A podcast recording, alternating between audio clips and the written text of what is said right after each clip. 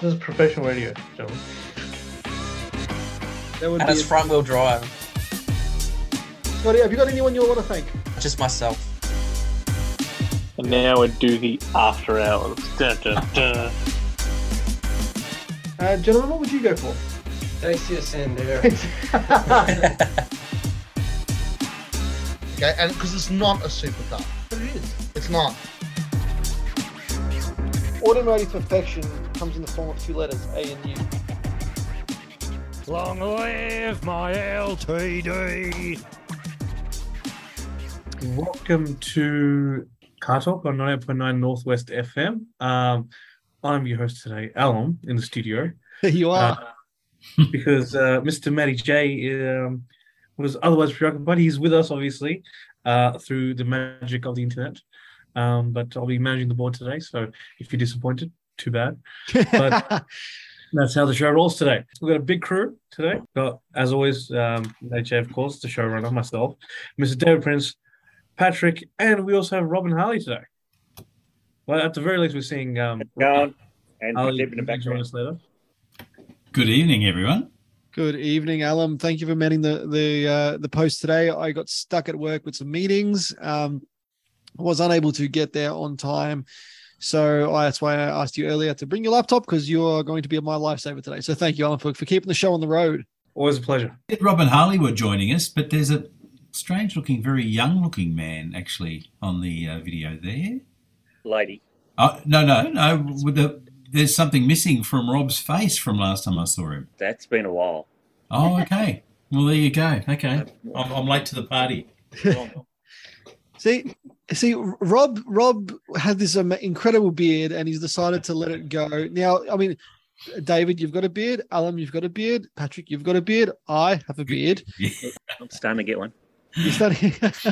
You've got the 3 o'clock shadow, Rob. That's what's happening there. How are you, Rob? Yeah, not too bad. Back at work, just work sort of consuming a lot of my time, so I can't work on my cars and do other things. Yes. We also seen you in the background. You've got your lovely wife, Debbie. How you doing, Debbie? Yeah, getting better. Good. Best case scenario. That's absolutely correct. We'll go around the screens. Alan, how are you doing, my friend? You're in the studio manning the ones and twos today. Oh, I'm doing all right. I can finally hear in my left ear. It's about 3 weeks to no hearing in that one. But yeah, apart from that, going well. I've got a little bit of car news, but I guess I'll wait until we start on that. But yeah, doing fine. How about you? Good, mate. I'm always good. Patrick, how are you doing? Yeah, not too bad. Same old, just trotting along. So it's good. So can't complain there. And of course, Mr. David Prince. How are you doing, Mr. David Prince? Yep. Vertical and breathing. Thank you. Yes, that's always a good start. That's always both a good things to be. Well, let's get straight into it with some car updates before we get into tonight's discussion points. Alan, you said you've got some interesting car updates for us. I'm assuming this is you're still fighting with Isuzu at this point and still waiting on a car. That saga is going to continue for now. That I have not made much progress in. I've just been lazy about that. But we spoke about EVs some time ago.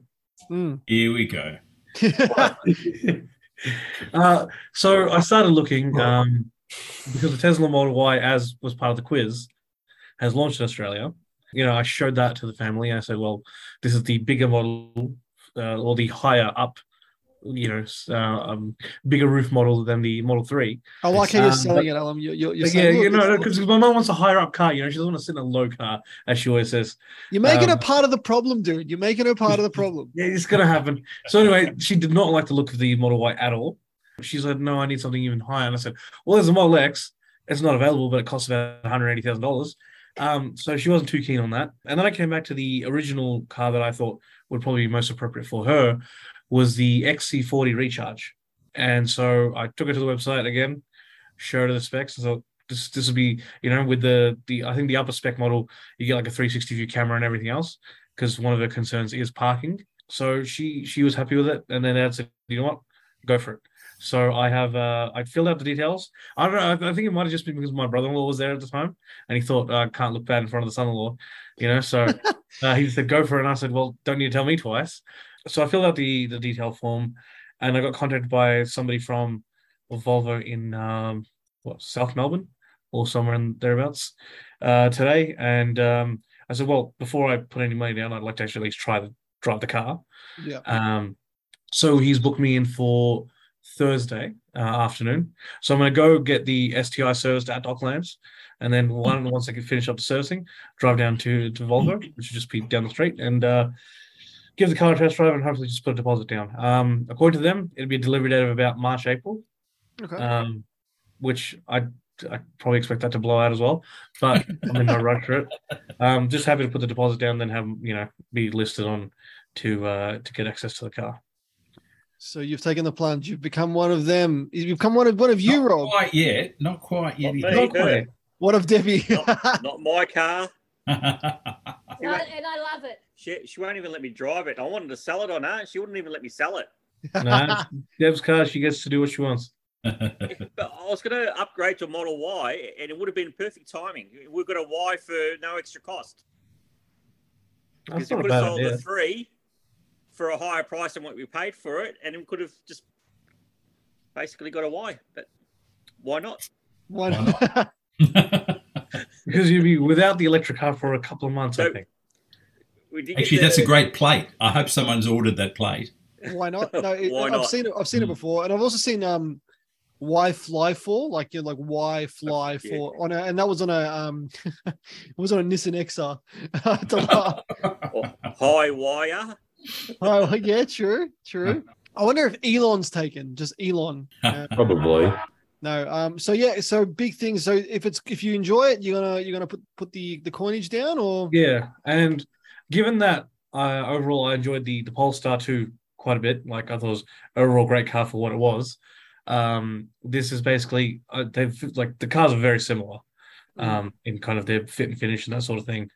And so, getting the model with, I think it's the 300 kilowatt model with the twin motors, I'd say I'd be pretty happy with that. Or sorry, Mum would be pretty happy with that. Yeah, no, it's Mum's not going to care about the power it's got. You're going to be the one that's caring about the power it's got, dude. Let's be honest here. We'll have to line up some EV races, I think. I think so. Harley's boss's Polestar's been in the dealership for over a week now. Ooh, what's going on with that? Software's all mucked up. It's not charging properly. It's not doing proper all sorts of things. So they're trying to do some software updates on it now.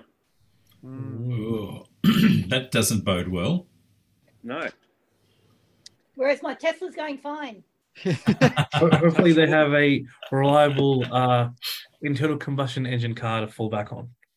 But as long as it's not a Hyundai or a Kia, because they blow up and catch a light. Oh. Well, you've heard it here first. You've heard it first. So, because, correct me if I'm wrong, but Polestar is Volvo, correct? Or... Well, they were...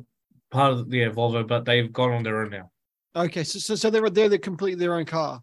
Yeah, they're still using kind of Volvo parts and stuff, and you can definitely see that Volvo heritage in there in the vehicle. But they're kind of out on their own, doing their own thing. It's essentially a Volvo with a rebadge Polestar badge on it. Essentially, that's what they are. Well, that's exciting, Alan. Hopefully, yours doesn't end up in the shop for over a week. Hopefully. But while it's working, I'll definitely enjoy those 300 electric kilowatts. Oh yeah, absolutely. It'll be very quick. It'll be a very quick car. We'll move on now to Patrick. Patrick, updates with you, my friend. Car updates. Nothing exciting has happened. Mazda's still going along. I do have a potential buyer actually. Oh, good. That's good. Someone that's very interested. And looking at the car, and I was completely transparent to them about it, everything, my price, what's the condition of the car and all, and they seem more than happy to, stay on the price that we've come to agreement to. So I'm just waiting for a time now with them whenever they're free and I'm free as well to for us to meet, and they can come look at the car to demonstrate the vehicle. To demonstrate the vehicle, show its capabilities, and but ultimately, hopefully, let her off to a good home, So that's that. I have been looking at other cars as well to buy in the meantime to replace obviously the Mazda as a daily. So on the weekend I did go and look at a Lexus IS200. Oh, cool. Yeah, relatively clean car, automatic, non-sticky dash, because they were apparently common. Dash. That was a real common thing with them. Yeah, clean car, relatively low kilometers. I think it was, from what I can remember, it was like 170,000 kilometers, which isn't too bad. So which gen of IS is that? First generation. First gen, okay, yep. It was asking a decent price and would supply a roadworthy as well, so... I gave him my number and everything. We exchanged details. I looked at the car. Car was, perfect. And I said, if anything happens within the next, 2 to 3 weeks, I'll definitely come by and pick that up. So cool. Hopefully, to replace the Mazda and just with the IS, which will be my next step to hopefully getting my Silvia, because I've been seeing a lot more popping up, a lot more 13s. Seems like I'm not sure whether it's the current market or just, people wanting to get rid of them, but I'm seeing a lot more people getting rid of 13s for a decent price, still, not, $4,000 Silvia, but relatively, attainable price, so to say. So it's giving me more options up there, which is good. So there's a less chance of me buying a complete rust bucket, which I want to avoid at all costs. But yeah, that's pretty much with my car updates. I mean, my brother did bring home a Kia Stinger GT over the weekend. Took me for a spin in that. Those things are crazy. Like to brake traction in the rear. Yeah. So good fun. And but yeah, that's everything car updates for me. I was gonna say, Patrick, do you think that the Silvia markets, because I've seen a few pop up as well, and the pricing's sort of becoming reasonable, or is that just me? No, it's the case, It's don't get me wrong, they're still not cheap. You're still paying 15 to 17 grand for a naturally aspirated SR20 model variant, even an automatic. The manuals will still fetch a bit more, so it's still not cheap. But I have noticed a lot of people are starting to let them go. I don't know whether it's because with the cost of fuel or the cost of living going up, or just people that have bought these cars due to online trends have realized, it's not what they thought they were from social media, that they do require a lot of work. They aren't the most, well-built, put-together car out there. So they're an old car too at the end of the day too. It's a 30-year-old car that that's it at the end of the day. They're not 10 years old or whatever. They're an old car. You're going to run into issues. Half the things aren't going to work. So I think people have just come to realize that, and that I guess a lot of people have as well come to the senses that they don't want to spend, $30,000 on a S13. So that's why people are struggling to sell them at that point. So I realize that's why I think they're starting to let them go at, still not cheap, but a relatively, I have to say, let's just put reasonable price for them. I was gonna say to you, Patrick, people are putting astronomical prices, but the people that are actually getting those prices, I think are very few and far between. Because I've seen, and I've spoken to a few people that have bought them, and 13s have changed hands. The kind of average price I've seen is about 10 to 12 to 15 grand is kind of the average price, depending on the condition of a 13. So I think people see a 30 grand S13 and be like, yeah, you're taking the piss. So. So yeah, I think reality is starting to hit people. And then look, if that's the case, and if that's the trend that's going to keep happening, it's only going to benefit me for long run, because that just means more options will be there, and more soon I'll be able to finally pick my hands up on one of my dream cars. So definitely looking forward to that. We'll keep an eye out for you. Just on the sticky dashes in the Lexus, the Camrys did it too. The ones we got here. I'm not sure if I mentioned before on the podcast, but I had a couple of customers contact me about them, 2 in a week, which was bizarre because I didn't actually know the Camry ones went sticky, but they were like 07, 08 Camrys. And I thought, I'm not going to paint all this. I sort of tossed around, and I rang a mate I know at a Toyota dealer who was in the service department there, and he said, tell them to bring them in. They replaced both the dashboards under warranty for a 2008 model car. Are you serious? absolutely serious. Yep, this is within the last 12 months, you know. Bloody hell. So I don't know if Lexus are doing it, but certainly Toyota are. And I think Mazda are doing a similar thing as well, because I know with the second generation Mazda 3s, the BLs, where the a little LCD thing, they like me and my mum have the same car. Her ones have started to lift. Yeah. And I've been looking as well. I've been looking online how to fix it. I've been asking Facebook chats and everything. And a lot of people are saying that, like similar to what Toyota are doing now, that it's still under Mazda warranty, that if you go to Mazda, tell them, show them the car and say whatever nonsense, they will replace the Toyota dash. So haven't tried it yet. Can't say if that's the case with Mazda. But this is what I've heard from other people. So, you know, maybe one day. I think they're a little selective in the way they do it, even at Toyota. Like if it was an X-Taxi, for instance, they probably wouldn't do it. Probably not. You know, if they're one owner, one or two owner cars with, you know, good history and they've been maintained properly and all that sort of thing, then they're certainly open to doing it. So, but I thought that's probably, in all my years in the industry, it's probably about the best warranty thing I've come across actually for those, for any manufacturer really. That's pretty damn good actually. 12, 14 years on. Yeah, that's pretty amazing. Mm. Sorry, Mr. Prince. Car updates, really not very much. I was tied up on the weekend, so I didn't actually, aside from driving my Volkswagen Caddy into the city twice and back again, that was about the extent of it. I did enjoy looking at numerous, and by numerous I mean dozens and dozens and dozens of photos of cars at Highball on Sunday, which we'll hear a little bit more about later. So yeah, I was sorry that I couldn't get there, but it looked to be a brilliant event. So look forward to hearing more about that. But car updates, a bit light on this week, sadly for me. Watch this space, though. Watch the space, totally fine. Rob and Harley, updates with you guys. You're always in the space. Now, you guys sent me a message earlier today, or was it yesterday? Today, I think it was. Yeah. A car that's very familiar to you. Yeah. I can buy it back for several $1,000 more than I sold it for.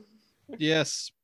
So, I don't know if you guys seen, but the old Barra Merc that Rob had is back up for sale. Oh, wow. I saw that this afternoon on lunch break, the W102, was it? 108. 108, sorry. Yeah, I saw that. You like the price on it too? Oh, I was asking, I think 70 or 80 grand he was asking for it. Yeah, 70K for it. Yeah. Wow. Yeah, I thought I was being a bit rich. What did you sell it for? Just under 50. Oh, well, you got to ask, I suppose. You can always come down, can't you? But you can't always go back up. Well, he would have spent another 12 or so, maybe plus $1,000 on it with the airbags and big steelies on it. And he put the chrome wheel arches on it. And I'm sure he would have done a few other bits and pieces to it. So I'm sure he would have spent that $12,000 or $15,000 pretty quickly on top of the 50. I just don't get those chrome wheel arch trims on Benzes. I'm sorry. I hope I'm not offending anybody, but I just think they're vile bits of rubbish. They just cause dust and muck to build up into mud and rust and starts rusting out the guard. Yep. They just don't suit it at all. Like they've got to. They should never peel out, I don't think. Humble opinion, personal opinion. But so that was up for sale. What else has been happening? You know of our purchase of the Ford Transit. So that's a year away. Man. You're a van man. I'm a van man. A year away. They're telling you it'll be a year. Wow. Yeah, for a Ford Transit. So that's that, and I've got I can't tell my wife, it's a secret. I hope she's not watching. Right. Put a deposit on another car. It's a little Suzuki Jimny. Oh, yeah. Oh, nice. Yeah. A brand new one? Yeah. Oh, sick. They are the coolest car. Brilliant. So. That's probably 2 years, is it? No, it's only 8 months. Oh, sweet. Yeah. Cool. So a Jimny or a Jimny Light? No, Jimny. Not Jimny, okay. What colour? Grey. Nice. Yeah. So that would hopefully be here maybe Jan. Okay. January, maybe Feb. What made you go for a Jimny? Because I might be able to put it behind my... That's the question tonight, Matt, that I can imagine. Why wouldn't you go for a Jimny? They're fantastic. It's a great little car to buzz around town. It's still quite capable going off-road. Very capable. And I can then tow it behind my van when I go around Australia. Ah, cool. So is it a manual or an auto, Jimmy? Auto. Okay. Auto. So it might have to trailer it. I don't know yet. I'm not sure whether they're towable. There's a kit you can buy. You can buy to tow it. So there you go. Wow. That's cool. You got to chuck a little D or a little G kit on it to make it look like a G wagon. That's what he wants to do. He wants to turn into his G wagon because a real G wagon's unattainable. So, did the dealer mention at all whether the four doors they're taking orders for the four doors yet? No, he didn't mention not one thing about the four door whatsoever. They've got to build it. Oh, imagine how gangbusters a four-door one would go. They are building a four-door already. They've got the plans and concepts, and I believe they're going to be out in 2023 in India. Okay. So the four-door is out there. Is it a Japanese-built car or Indian? Oh, well, the two doors are Japanese-built. Yeah. From what the dealer tells me, but I believe the four-door may not be. So okay, that'll be interesting. We'll see what happens there. Yeah, that will be interesting. We'll have to see what happens. So on top of that, my daughter got her car smashed into. She's got a Renault Captur, and she had it parked in a parking spot, and someone drove out of the car park and took out her front plastic guard and cracked that in half, hit the bumper bar. So basically the people that smashed into it were an elderly couple, and they were quite nice. They actually walked into the shop asking if they would know who the owner was of the car that they just smashed. Oh, that's lovely. And they happened to be talking to my daughter at the time, who was working in that shop. Oh, God. She goes, well, that happens to be my car that they smashed. So they're very nice about it, which is fantastic. They didn't try to drive off. So now I'm going through all the insurance hassles. They want every bit of paperwork in the world, I tell you, under the world. Yeah. And it's not even your own fault. You'd think, here it is. Here's their details. Here's their name. This is what's happened. You fill out the online claim form, and then they want more information. They send you out another form, and then fill out that other form. You've got to ask yourself sometimes, what are you paying for in those services? Really, what are you paying for? Absolutely. So it's pretty disappointing. But whilst I was doing all that, I found the insurance company also dropped the valuations of several of my cars. Yeah. So we had agreed value the previous year, and they've dropped that agreed value down by $4,000 or $5,000. So I said, well, there's no way I can buy that car for $10,000. It's $15,000+ car. Yeah. To buy, go out and buy one, and so they did put it back up again, so that was good. Wow, that's something to watch, though. You do need to keep a watch of that every year, so just keep an eye on your insurance values. Even though you agreed on it, they do tend to change it on you. And Harley's AMG E36, I put that up to 20,000. They finally agreed to put it up a bit to 20,000. Nice. And my F100 was also dropped a little bit, so that's back up to 15,000 as well. So I've sort of sorted out some of the valuations of some of my vehicles. Yeah. And what else did we do? Oh, the E30 BMW, that's had some work done to it, a bit of TLC, a new fuel pump, new bonnet strut, relay switch. It's all running nicely again, and the bonnet doesn't hit my head anymore when I open up the bonnet. It's fantastic. Cool. That's a good thing. Yeah, so been working on that. Been working on a man cave as well. We're going to come past and see this thing. Yeah, you'll have to come around. Your poster's hanging up there in my man cave. It might not come back now. Your Nissan one. My Bluebird? Yeah, your Bluebird one. You didn't come and claim it. I haven't seen you.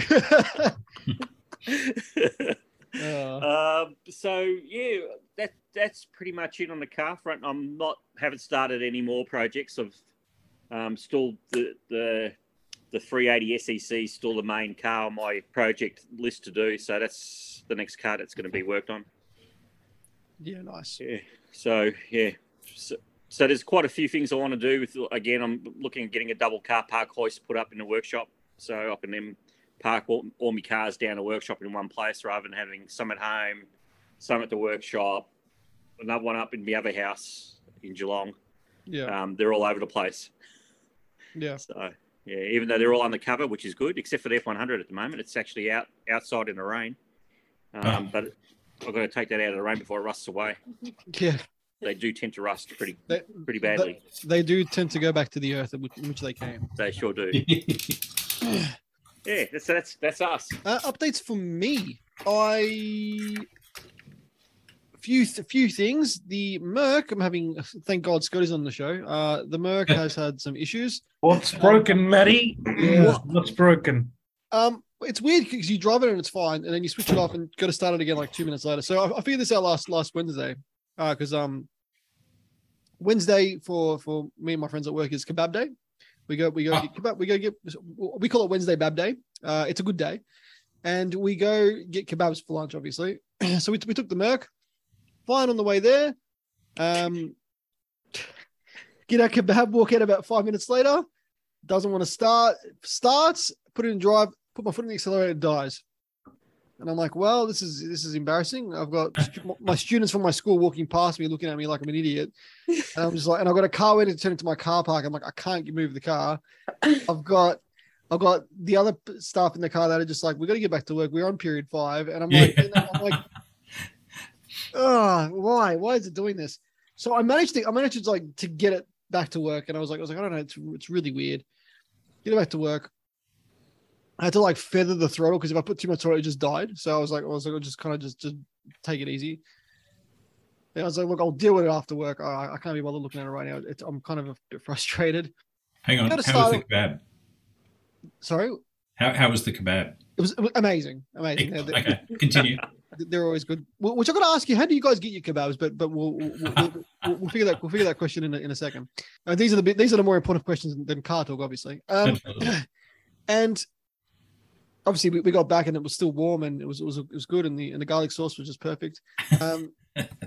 So then, after work, it's about 6:00. I go to leave and it starts perfectly and drives perfectly. And I'm like, well, I must have had like some dirty fuel or something. And because I lifted the bonnet, I checked the plugs, all the plugs were good, everything seemed fine. I drive home and plenty of power, up and go, easy. Get it home, switch it off. I'm like, well, it's fine. Go inside, and then I realize I left something in the car. So I go back out to start the car, and does the same thing again. So I just like threw my heads over, like I'm like, this car hates me. This car actually hates me. Like I've fixed you, and I've defended you against Scotty and Alum. And it's the curse of the free car, Matty. It is. It's the curse of the free car. But why does the LTD run perfectly? Like why is that the case? And that was free. Because that's a Ford. That's a fair point. So I've decided that's it. I'm done with it. I'm going to see what it needs and just move it on. The LTD, I'm polishing up hopefully this weekend because the people that wanted to buy it have now backed out. So I'm going to sell it. So I'm going to clean it up, move that on. So I'll free up some space for the incoming, hopefully, vehicle, which we'll talk about when it ever arises. Yes. So those two are I think I'm officially done. Like it's, and the LTD's done nothing wrong, to be fair, except catch fire. To me. to Rob, and almost burn his house down. Apart from that, it's done nothing wrong. I've never drilled a hole in a quarter panel so quickly. Just as I finished it. I still can't believe that. But anyway, that was a funny story. So yeah, that was that car update. I took the I drove the Fiesta back down to the Great Ocean Road again last weekend because we met up with Steph's brother and his family. They've driven over from Adelaide. So we met them in Lorne, had lunch in Lorne. Nice. And drove back, and yeah, I really enjoy driving it now. And now that it's run in, I just hit 2,000 Ks in it, and you know, plenty of power, plenty of torque, but it's not overpowering, and it's just a really nice kind of balance. And yeah, really, really happy with it. So I've decided that, you know, this was a good decision. It's finally come to my sense and said, okay, finally, I'm like, okay, I like this car now. So that's that. Laser's fine. Drove the MR2 on the weekend, but also we took out the XR8 as we went to Highball Cars and Coffee. Now, the XR8 just had a bit of work done on it, on the paint. It had a couple of rust spots on the boot lid, so I got that sorted. And on the front guard, I had some random antenna that was like an aftermarket addition. Had that all filled in. It was a big ding on the guard fixed as well. And they use this product. I've never seen it before because we don't sell it super cheap, but it's like a colored trim restorer, and they put it on the red of the red kind of strip that goes right around the car, and it looks vibrant. It looks back to red. Brilliant. So yeah, really come up really well. I'm happy with the job, and yeah, took them both to Highball, which I guess we can segue into that now for Highball on the weekend, which was a good day. New venue. It was just like I mean, they still want to do their Bosch venues, but it was a bit of a different venue. And so this was at the mall in, is it Moonee Ponds there or? No, it's Gull Street. Yeah. It's near, it's not Brunswick. It's Coburg. Yeah. Coburg. Yeah. So right where the Polytechnic is, just off Bell Street. Oh, yep. So went there, some really cool cars for the day. I know it was 80s and 90s themed, but everybody seemed to rock up in whatever they wanted. Because I was like, oh, well, I'm taking a 90s car, taking an 80s car, you know, it'll be a bit of fun. Yeah, look, it was a good event as it normally is. Plenty of diversity, plenty of interesting cars. There was a Diablo there, which I hadn't seen. You know, I remember the first time I saw a Diablo, and it's probably been 10 or 15 years since I've actually seen one in the flesh. So that was kind of cool. I'm not really a supercar fan, but I kind of don't mind those, even though they're terrible. Yeah, a whole bunch of interesting cars there. Plenty of you know, Mercedes and BMW from the 90s, which was really cool to see. And Alex, who's been on the show a few times, parked next to. So he's got a M6, and he's got the plate S85 M6, I think it is. And he parked next to a E39 M5, which had S. What was the motor in that one? The S. So I can't remember what it was, but it just had that. And then next to that was an E36 M3. Sorry, no, E46 M3 with the plate S52. So they had kind of like, you know, the engine codes and and they're all in black. And I was like, that kind of made for a cool picture. So he was pretty excited about that. And stuff like that. They had some jumping, you know, RC cars, which got half of them got destroyed because they just got broken and jumped so high that they broke. But apart from that, it was a really, really good day. A few standout cars, and I know David and I'm pretty sure Harley would have seen some of the cars from the event. What cars took your fancy, gentlemen? Well, a few certainly got a lot of coverage. The Unimog certainly got a lot of coverage. Yeah, that was cool. That's the biggest car park warrior thing I can think of actually using. Probably even more, well, it's certainly got more height than a Hummer, but much cooler car.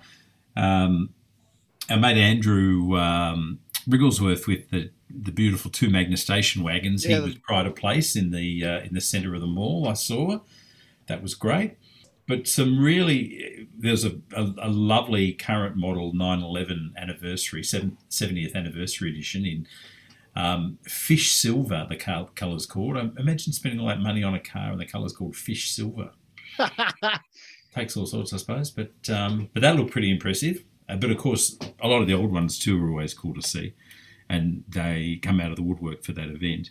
But it was really the whole shtick of the thing was – and why the Magnas were front and centre, I think, was that it was, you know, 80s and 90s cars, and yep. And that sort of, I don't know, dare I say, well, some people would consider them daggy, I suppose, but that was the whole shtick of having it there, I think. But Some people would consider Porsches daggy, I suppose, but I'm just trying to look and see what else I can find on Instagram that struck out. Oh, the green Golf. There was a diesel Golf. Yeah. That belongs to a guy actually I know through the trade, and I think the colour's called Viper Green or Dragon Green. I can't remember. Is that original paint? I think it's original paint. Oh, it was original paint. Wow, original colour, yeah. They came in that colour. So it's an 80, I think it's an 80 model or 81, sitting on beautiful gold 15-inch BBS rims. It the stance was just on point. It just looked fantastic sitting on there, and that got a lot of love. Saw a lot of photos of that. Yeah, that was a very cool car. Like that really stood out. I thought, you know, out of all the cars that were there, that was probably one of the yeah, you're right, one of the standouts, I'd say. There were some really cool cars though there, like this weekend. I know the guy that does the what's his title? Is it Al881? The guy that oh yeah, yes, yeah. Yeah, I actually don't know his name, but yeah, all I know is his tag. I don't know his actual real name, but he got a really cool photo of there was an i30N and a Alistair Campbell. His name is there you go, Alistair Campel, and and the i30N next part, like in you know, in their race, their performance blue, yep, parked next to a bright yellow 850R wagon. And he had both the like the Matchbox size cars or Hot Wheels size cars in his hand, and I was like, that was like the perfect shot. And it was brilliant, wasn't it? Oh, I had to comment on his post. It was brilliant. It's got a lot of love for that. Yeah, that was a cracker. That was arguably one of my more favorite ones that he's done. But yeah, the Unimog was pretty crazy. It just came in and everyone was like, holy crap, what the hell is that? Like that's something out of this world. But yeah, like, I really liked it because like a lot of the cars that did come were from the 90s and the 80s, and there's something about cars in that era that, I mean, they're so daggy that they're kind of cool, if that makes sense. Like it just absolutely they just kind of work. Like there was a Subaru Vortex, yep, which I've seen a few times before, that actual car. But that just personified that era, and the two Magnas, and you know, like there was some really cool cars from that era, and it was just good to see. Like they had the DeLorean, which just personifies the 80s, if you ask me. They had that, yeah, you had that's some great Porsches, but in terms of the new stuff, there was a few Alpines there, which surprised me because I hadn't seen one before in real life. They're quite a petite little car. I don't know if you guys have seen them in real life. I didn't think they were that small. But yeah, they were small. They had a new Mercedes EQS there too. Yes, I saw that. They did. Correct me if I'm wrong. It had an AMG badge on the back. Yeah, AMGs. At the moment in Australia, they're only selling the 53 AMGs, and they're $398,000. Is that how much that car is worth? Yes. Wow. It's not worth it. But by the time you put that, like I think it's the base is about $358. By the time you put like a few little options, it's about $398 if you price one up with all the options in it. Bloody hell! Like with the AMG track pack and stuff like that. Gee, and that actual car there was virtually $400,000. Yeah, they start at $356 or something like that, $358 for base with no options. Bloody hell! You can get carbon ceramics, you can get the AMG track pack, you can get lots of other different type of like the driving like type of stuff. You know, but like that's a dual motor. Yeah, that's the best one. That's like their top one. So it's like a dual motor. It's got 660 kilometer range or something. Okay, that one does. Oh, I couldn't justify that price on a car like that. Like it's not even a big car. It doesn't look great either. No, it doesn't. Yeah, I can imagine the resale on them's not going to be too good. And they got a lot coming in. Like if you look at the Mercedes-Benz website, you can like they've kind of like changed their model where you just buy online now. Yeah, there's a lot in stock. Yeah, funny that. Yeah, there's a lot in stock. There's a lot of them.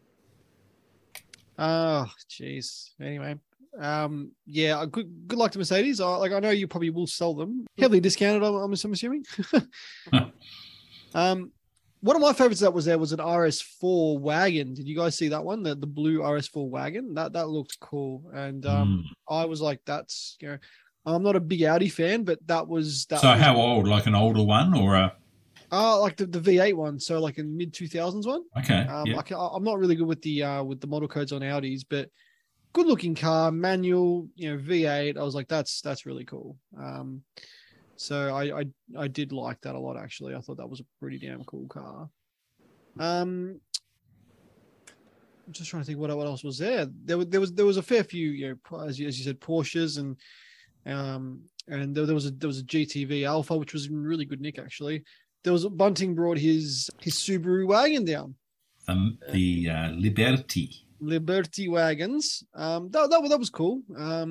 But the car the one picture that kind of got me was really cool was the there was a LM002 parked next to a 60 series Land Cruiser. Yes, yeah. And I'm like, that was like 80s to a T. Like that was so cool. I was a big fan of those. Because like they're just two different cars from that era, but they also had that really clean XJ Grand Cherokee, like in that blue color. And that thing looks stunning. That's a beautiful color. They had a Wagoneer, they had a Humvee. So they had a bit of everything kind of really rock up on the day, which was pretty cool to see. So overall, I thought it was a pretty good event. Patrick, for you, there was plenty of Silvias there. There was plenty of S13s, S14s, S15s. They were definitely out in force on the day. That's for sure. Definitely need to come to the next highball event. That's for sure. Absolutely, yeah. You'll definitely enjoy it. They're a cracking event. They always put on a good show. Actually, there are a few photos too of a very cool late 70s Volvo 240 wagon. The green one? 245, the green one, Yeah. Lowered, it had, they look like Steelies actually on it. Yeah. Lowered, nice roof rack. That looked cool. Yeah, no, it was definitely. I think it's not got a 2-liter Volvo engine under the bonnet, but I can't quite tell. You never even the Venetian blinds in the back. That's cool. Yeah, it was, and it looked like it. Because I went up to it really nice and close, and it looked like the patina had been kept. So what they did was it looked like they just cleared over it to stop it from rusting or getting worse. Yep. Which I was like, that's cool, because like that for me, I would do something like that to that car. I would keep the patina as it was, just clear over it, because it wasn't too far gone. It just needed a bit of love, and I think how they did it really worked well. So I was like, yeah, that looks fantastic. They had probably the most amount of AE86s I've ever seen. They had probably like 6 or 7 of them there. Like I kid you not, they were absolutely everywhere. There was one that was done as in what's it? Keiichi Tsuchiya is like a mock-up one with the carbon fiber green bonnet and stuff, and also I thought that was pretty cool. Plenty of GTR. If you were a GTR, there was enough there for you. I'm trying to think what there was just too much. Like it's an event that there's just too much to look at. Like that you can't really you can't take your eyes off it all. C8 Corvette for our Murukan fans. But one of my favorite cars that came on the day was this really original, even had the factory exhaust on it, GCA WRX in green. Probably the cleanest original WRX I've ever, and like it was very original, like like they paid paint chips and stuff, but just super nice, like super clean. Came in, you couldn't even hear it. It was like just just really quiet, and I'm like, wow, that was. I can't remember the last time I've seen a stock like. On the road stock GCA WRX. Another cool car was an S124 wagon sitting on monoblocks that looked really really tidy with the AMG body kit on it. That looked quite nice. Yeah, plenty of cool cars there for the day. So and lots of minis. There was a row of minis at one point, which got me a bit excited. I was like, oh, mini. So yeah, that's pretty much it for that day. Plenty of other great cars that were there though. So yeah, try to get out to the next one. We'll have to see you guys all there. Moving on, gentlemen. Now we like to do these when they come up for auction. The latest Shannon's auctions. Now we know car prices are going a bit weird at the moment, but I think they're kind of stabilizing hopefully. Have we seen what's coming up on the latest auctions, gents? Nope. Mm-hmm. The 300 SE like ours. Oh, okay. Yeah. A brown one. It's an LFA Lexus. LFA's did it? Yep. 1.2 to 1.3 mil. Right. LFA white one. Oh, is that the one that was at Dunn's forever? I don't know. Yeah. It's... did they have a white one? Did they? They did have a white one. Yeah. Okay. Probably the car, I'd say. There not that many of them in the country. No, not that many ever. Nope. So it's it started from today. So viewing all lots, David Prince, you will bring in this up earlier. So there is quite a fair few for sale. They're actually doing the Sydney and Melbourne auctions simultaneously. So they're up to there are 221 lots. So that's obviously about double, given that there are two different auctions. There's a sprinkling of WRXs. Looking at those now. 2-door for 50 to 70 price guiding range. There's right, two Pajero Evo wagons. Wow, okay. Two of them, it's like looking at a mirror. I know one's got mud flaps, one hasn't. They're both 60 to 70 grand.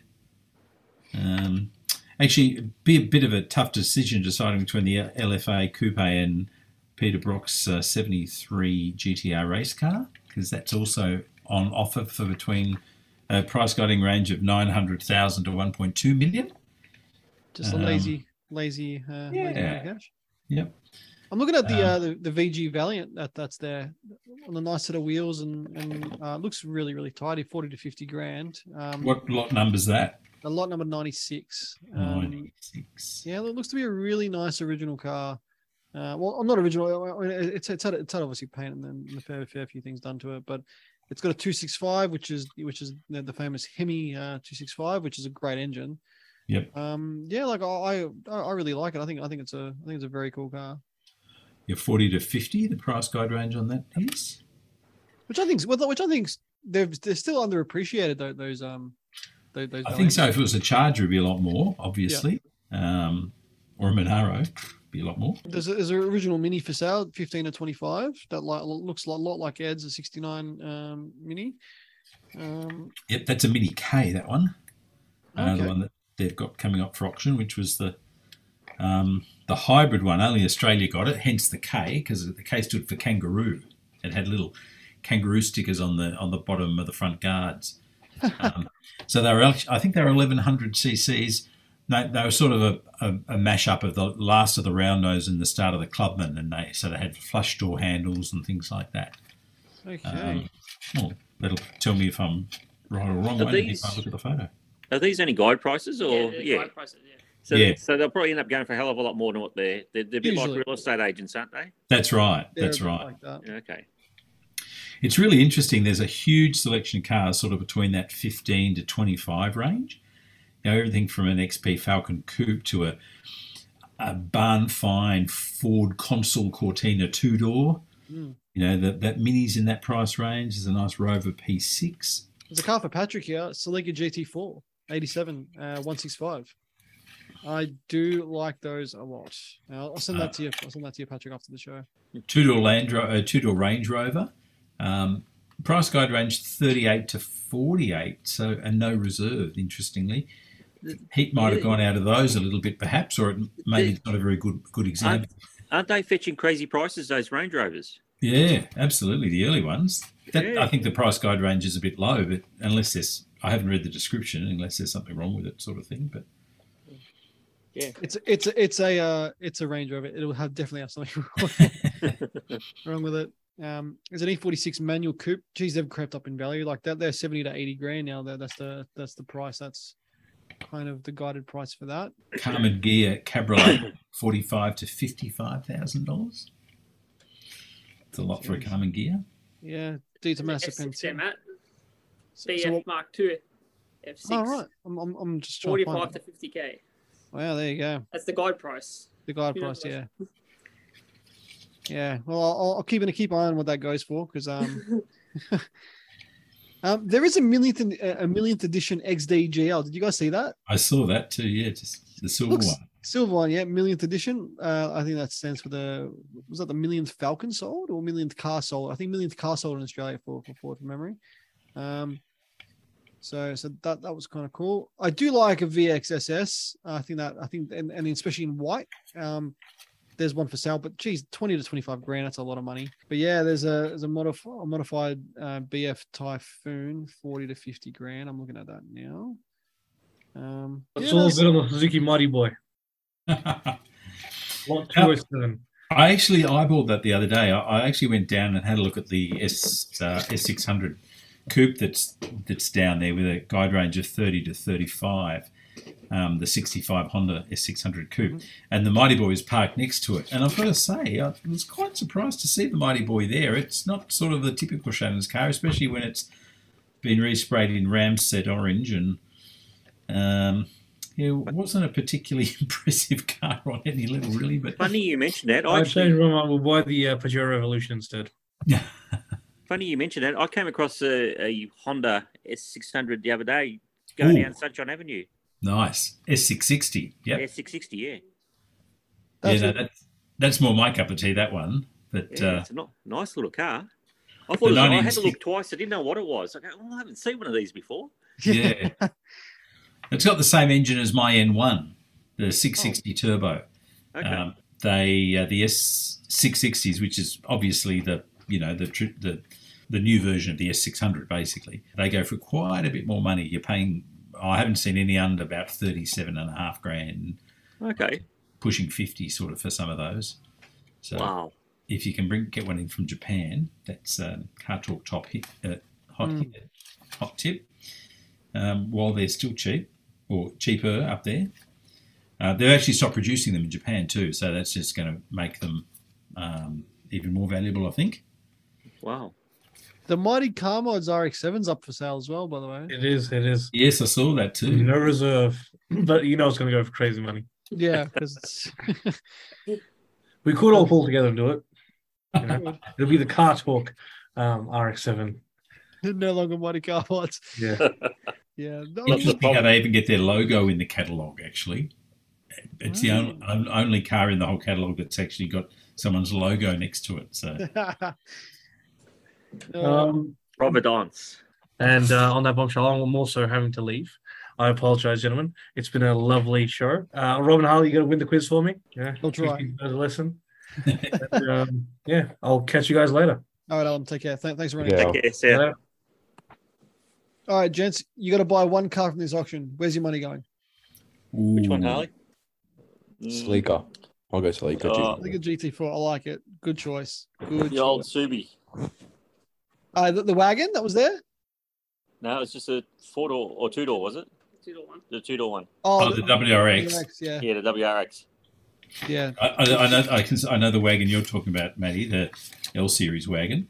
Cool car. Okay, well, you could guess probably nearly every car in the auction, and you wouldn't guess the one that I'd go for.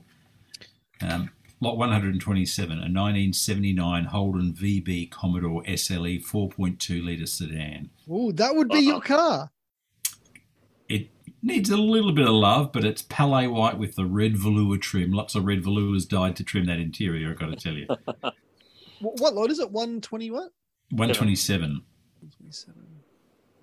20 to 25,000 price guiding range. No reserve.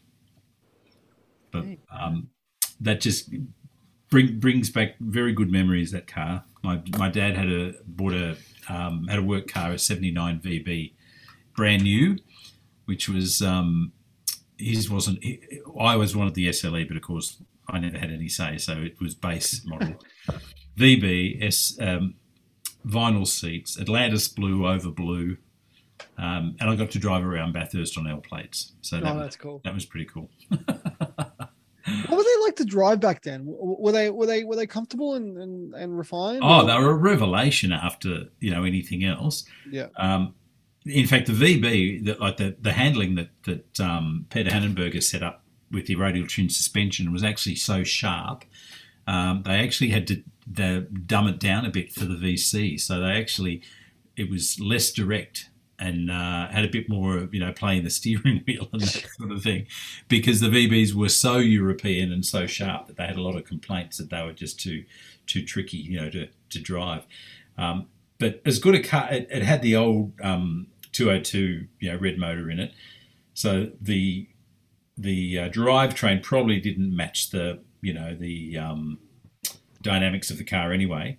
But I do remember, I was just rapt. I thought it was so cool to have a new Commodore, because that hadn't been out that had only been out about 6 or 8 months. But the build quality was probably the most abysmal build quality I've ever seen on a new car. Wow. Didn't they come out with a 4-cylinder at the same time, the VB?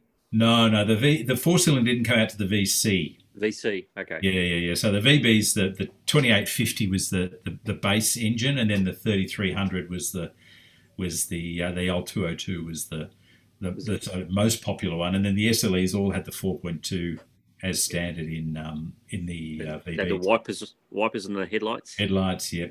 But you could drive that car; things would fall off that car as you drove it down the road. The window wipers would come off in your hand. I remember one day in the rain, his dad was driving me to school, and the windscreen wipers sort of started not talking to each other, and that actually chewed out the spline. The splines on the wipers. So it wasn't a great car build quality wise. But my first look at one of those was, I was actually in Europe at that particular back in the 80s. Oh, okay. There were cadets going around everywhere, and I go, wow, these are great looking car. And the next thing we know, we've got one of them. Yeah. We got them here. Yeah. But they came out in a convertible over there as well. Yes, yeah, yep. Yeah. And then we got the wagon late in the VB, so that was a pretty significant car. And, of course, they're a bit smaller than the HZ. The HZ continued on for another sort of 18 months, I think, after the Commodore came out. But I didn't know that. I didn't know the HZ and that went side by side. Wow. Yeah. And, of course, the WB commercials and Statesman's and stuff. But, the HZ certainly continued. They sort of had a foot in both camps. They sort of wanted to, see how this new, smaller European car went.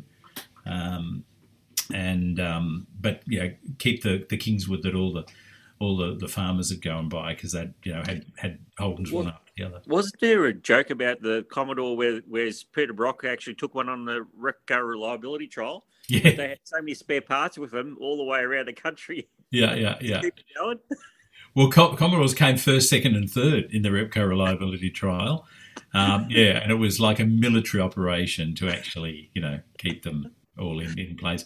Actually, that car, I think that the winning car is at the, I saw it a couple of months ago at the Bathurst Museum. Oh, wow. At the foot of the mountain, they've got the Repco reliability car there. I don't know much about this Repco reliability thing. What was this?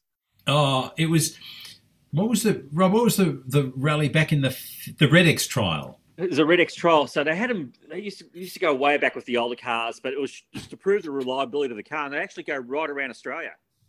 Mm.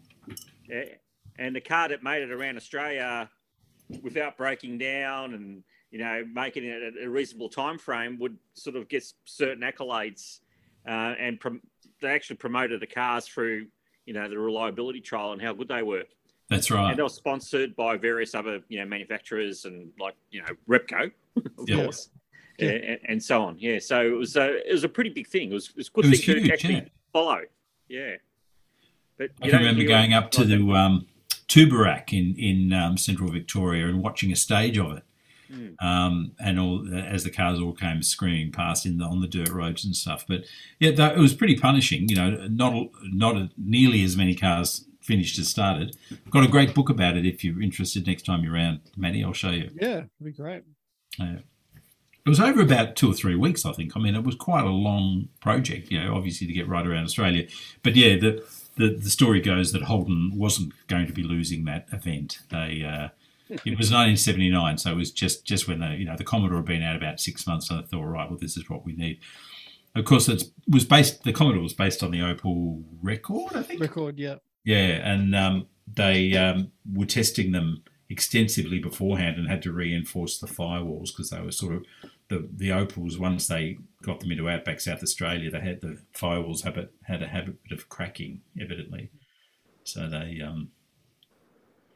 but yeah, when I saw that in the Shannons auction, I thought, oh, look at that! That brings back memories. There you go. It looks all there. It's probably due for like a rester, but I wouldn't say it wouldn't need much to keep. It wouldn't need much. You could make that car look really good with a good detail. Still got the original Blaupunkt stereo they had. That was a big selling point with the VBs. You know, it was the best of European, you know. And that's why they had the windscreen wipers on the headlights, because that, I think the only other car that... Saabs had them. Yeah, Saabs, and I think they're optional on some Benzes and stuff like that. So the fact the SLE had them as standard. And you could even, in the SLs, you could actually get a Euro pack.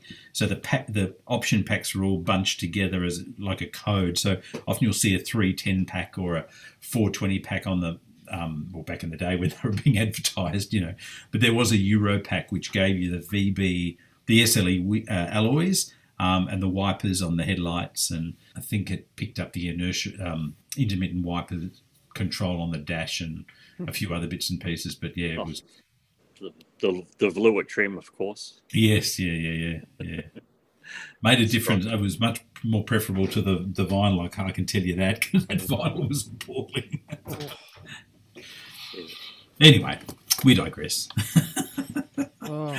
No, look, I'm reading through it now. It's actually kind of a cool car. It's a lot of history in that car with the VB. Like it's it seems it's a one family owned car since new. So that'd probably be a good one to put away. I reckon. Absolutely. I think it's quite good. I like it. And of course, white with red interior. You know what? A lot of them happened to them. They became Brock replicas. So the first HGT was a VB, and that was with the Irmisch wheels and the. But they had red in black and white and black. White, black and red. Maybe only black and white with the red interior. So. And there's a lot of red in those interiors, so all the roof lining and the pillars and everything. So, you know, as a basis for a replica HGT Commodore, that would be desirable in itself, you know. That's the one to go for. So you'd have that over the S600 that was there? S600. Oh gosh, yes. Yeah. There you go. Not bad. And Rob, what are you taking? I think the Subi. Yep. WRX. So we've got Subi Rex, VB 4.2. Patrick's taken the Celica GT4. Celica GT4, why, Patrick? Sick car. And you just don't see many of them around, man. And, yeah, I don't know. You know, getting an all-wheel drive, four-cylinder turbo 3S GT, manual, it's just... Yeah. I'm going to ask, is it the pop-up or is it the... Pop-ups. Pop-ups, yeah. A lot of people are going to be surprised, but I prefer the second gen. Yeah. The more angrier, circular look in the Celica. I don't know, just me, but the pop-ups still just as cool, I reckon. I don't think the GT4 was sold new here with the pop-ups, I don't think. It wasn't. Only the third gen was. So yeah, the 205, which is the more aggressive one, which you're talking. The one with the history about cheating, which is the... Yeah. Which one would I take? There's a really cool Mark 1 GTI there. Yeah. One problem with that car. Left-hand drive. Steering wheel's on the wrong side, yeah. Yep, I did see that. It's a French car. You know what? I'd have to say I would take the Celica GT4 too, Patrick. I think that is definitely my pick. And I was going to ask Harley, but he's already gone. So. Yeah, I'm not sure what he'd take. I mean, he likes the Skylines. There's one there, was there? There is a 32. Yeah, Matty would take like 219, 1993 Skyline R32 GTR V-Spec N1. Price guiding range $240,000 to $280,000. Oh. Patrick's just like yeah, no. I don't know. Yeah, just Maybe if I was rich, I can understand, but I'm not, far from it. So it's just, yeah, it seems a lot of money for a car that to me was mass produced. But yeah, I'll hold my tongue. No, absolutely. You know what the bargain I reckon of the whole thing is, and talking about iconic cars, and yes, it's a bit daggy, and yes, it is Japanese, but lot 205 is a 69 Toyota Corolla KE10.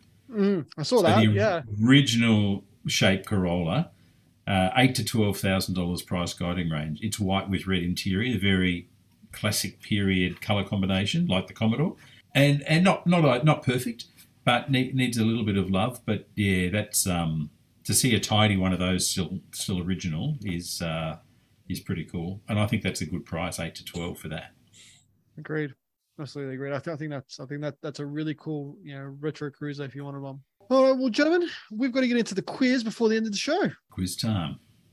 Quiz time. So let's get straight into it. It's the Car Talk Car Quiz. 10 questions plus some bonus questions as we normally do. Rob and Harley's returned for the quiz. Harley, we'll ask you before we get into the quiz, out of those cars, which would be the one you'd take? Oh, you have to go for the LFA. LFA, yeah. I mean, LFA. If money was no option, yes, that would be my car. If money was no option, you have to go for LFAs. Yeah. Park it there in your collections. Will slowly appreciate over time. It has more. Appreciated. It has already. So I think I was saying for about 700 something brand new. Yep. They're an incredible piece of machinery, those. So, but let's get into the car quiz. First question: 1 bar of boost is equal to how much PSI? Ooh. Patrick. Is it 25 PSI? Correct. No good with that. It'd be about like 4 PSI. Incorrect. David giving up. Not even going to. 7.5. Okay, 7.5. Incorrect. 14.5 PSI. 14. 2 bar of boost is pretty much where you're getting closer to Patrick. It was like 29 PSI. Question 2. What car am I? Made on a bespoke chassis for homologation purposes, this 2-door all-wheel drive manual rocket has set the world on fire recently. Featuring a 3-cylinder engine and available... David. Oh. It's the Yaris GR. It is the Yaris GR. Well done. Bonus questions. What 2 model trims is it available in? Patrick? Patrick just got in there. There is... Oh, God, I almost sound stupid. There is the base model, and then there's the Rally, or the Correct. Rally aisle. Yep, yeah. I'll pay that. There's the GR, just the Yaris, and then there's the Rally. Yeah, I will pay that one on Patrick. Bonus question. How have they spelt rally? Patrick. RALLEYE.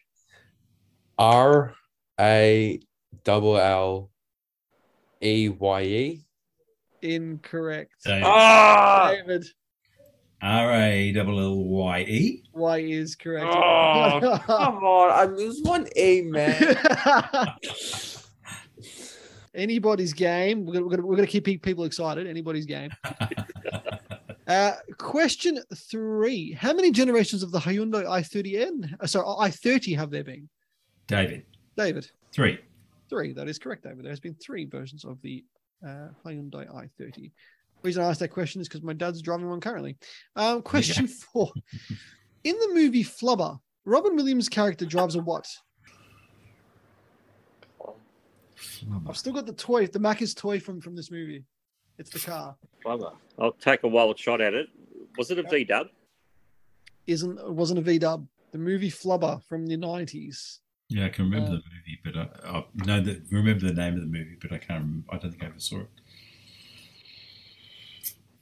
Flubber. Well, the bonus question is not going to work for you guys at all then. So that's it. Oh, give us a clue. It's American.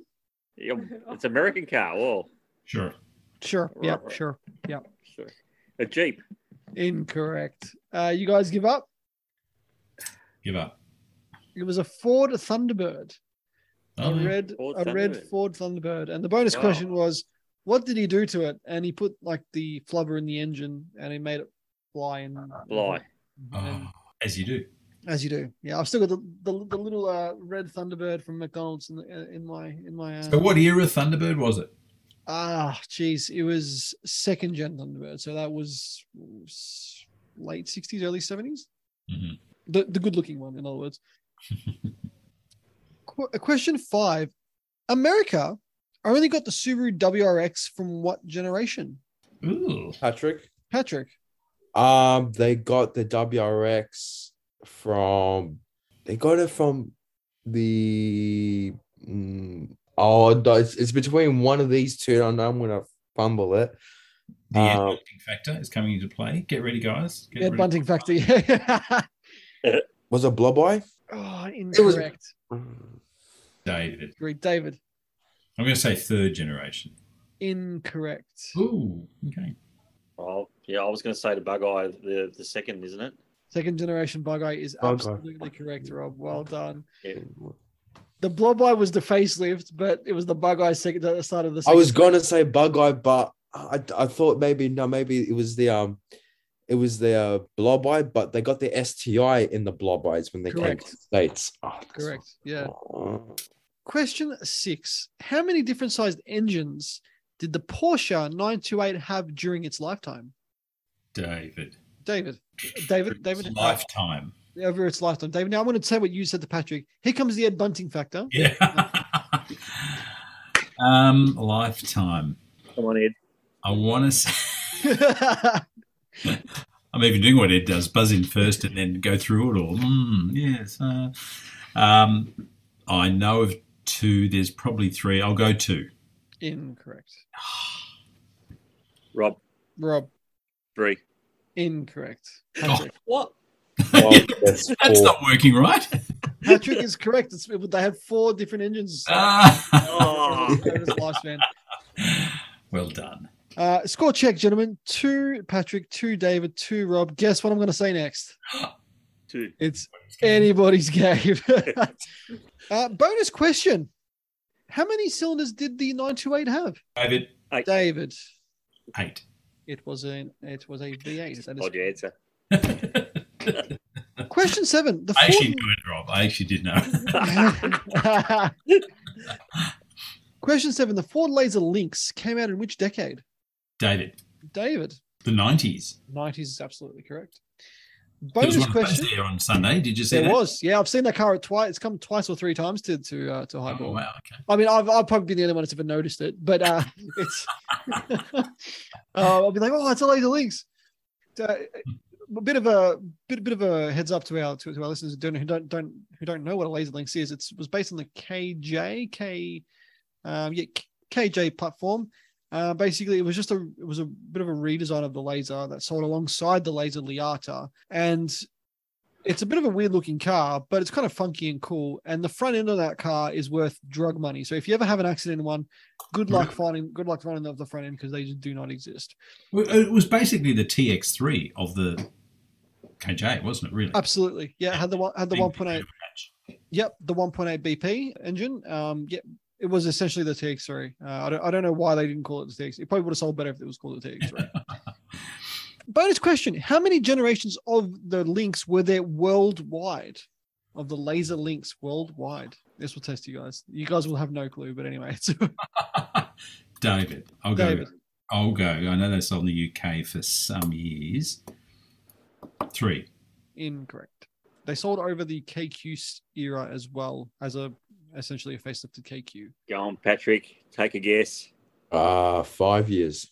Incorrect. Rob, 6. Incorrect. They sold 2 generations of Laser Lynx. Question 8. Which group manufactured the Hillman Imp after the Roots group? David. Sorry, which group? Yes, manufactured the Hillman Imp after the Roots group gave up ownership. Oh, good on you. I got you there. Oh, you did. Got me good. I want to say Leyland. But it's incorrect. I can bring this question up after I've... I can tell you the town in Scotland where they were made. Does that help? Yep. If that was a bonus question, I would have given you the points. I'll take a guess. BMC. BMC is incorrect. Patrick. I'm clueless, mate. I'm not even going to. I'll tell you what, Patrick, because I want you to win. I'll give you a hint of a. It's an American group. If you can guess an American group. American group. All right. I think I don't know. 300C. I'm not meant to give you. GM. Incorrect. It was Chrysler of Europe. They took over it. Chrysler, sure. Yeah. Chrysler. Okay, here's one for you, Patrick. Get ready, gentlemen. If my chassis code is an S12, what car am I? Patrick. A Gazelle. It's a Gazelle, yes. Well done. Yeah. Question 10. It's another one for you, Patrick, actually. Oh, here we go. Another Patrick week. The Nissan Silvia S15 had a convertible model. What was it called? Patrick Variel. Oh, I got in before him. David actually got it just before.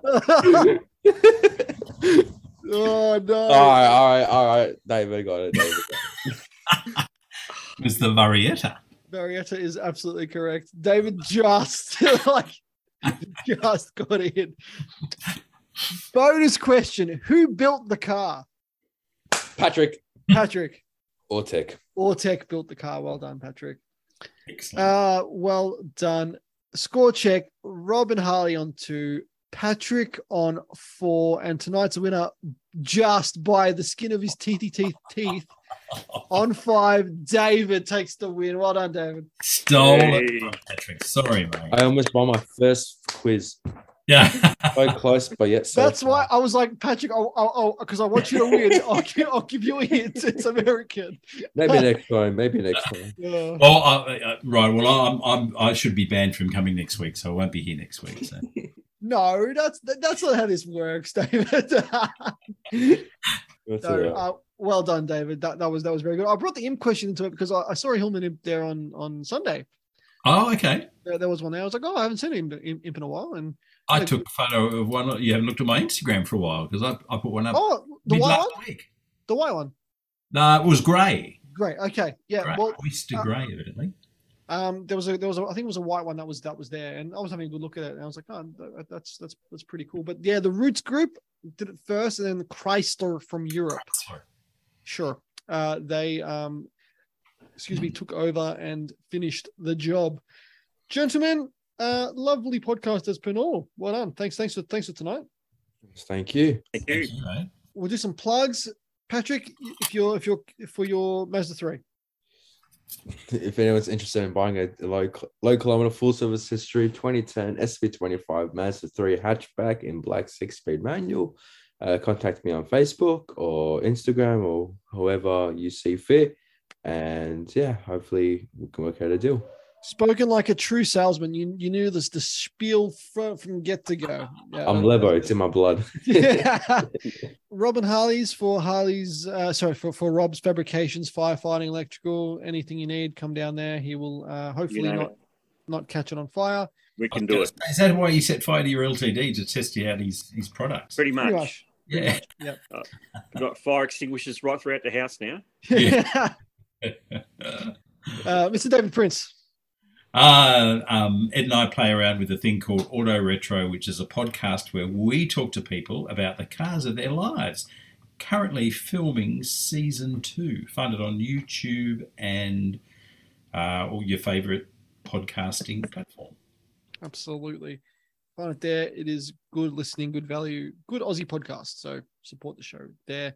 Scotty Stitches is not here, so we can't stitch on him. CarLoop.au, go to carloop.com.au if you want to know what you should be paying for a brand new car or everything you need to know in the EV space. Our boy Riz, who's currently flying, he's all over the country at the moment doing work for the Driven, testing all new EVs and going to launches and stuff. So he's got plenty to talk about when he gets back. He's just been to the BYD launch and a few others, so he's got plenty to talk about as soon as he gets back. Like and share our Facebook page, Car Talk with Manny J. If you missed any of our previous episodes, they're all up on iTunes, Spotify, or wherever you get your podcasting out. So don't forget to subscribe, rate, and review there. We're back on Podbean. So if you're listening to it on Podbean, I know a few of our listeners said, "Hey, you sure hasn't come back on anymore."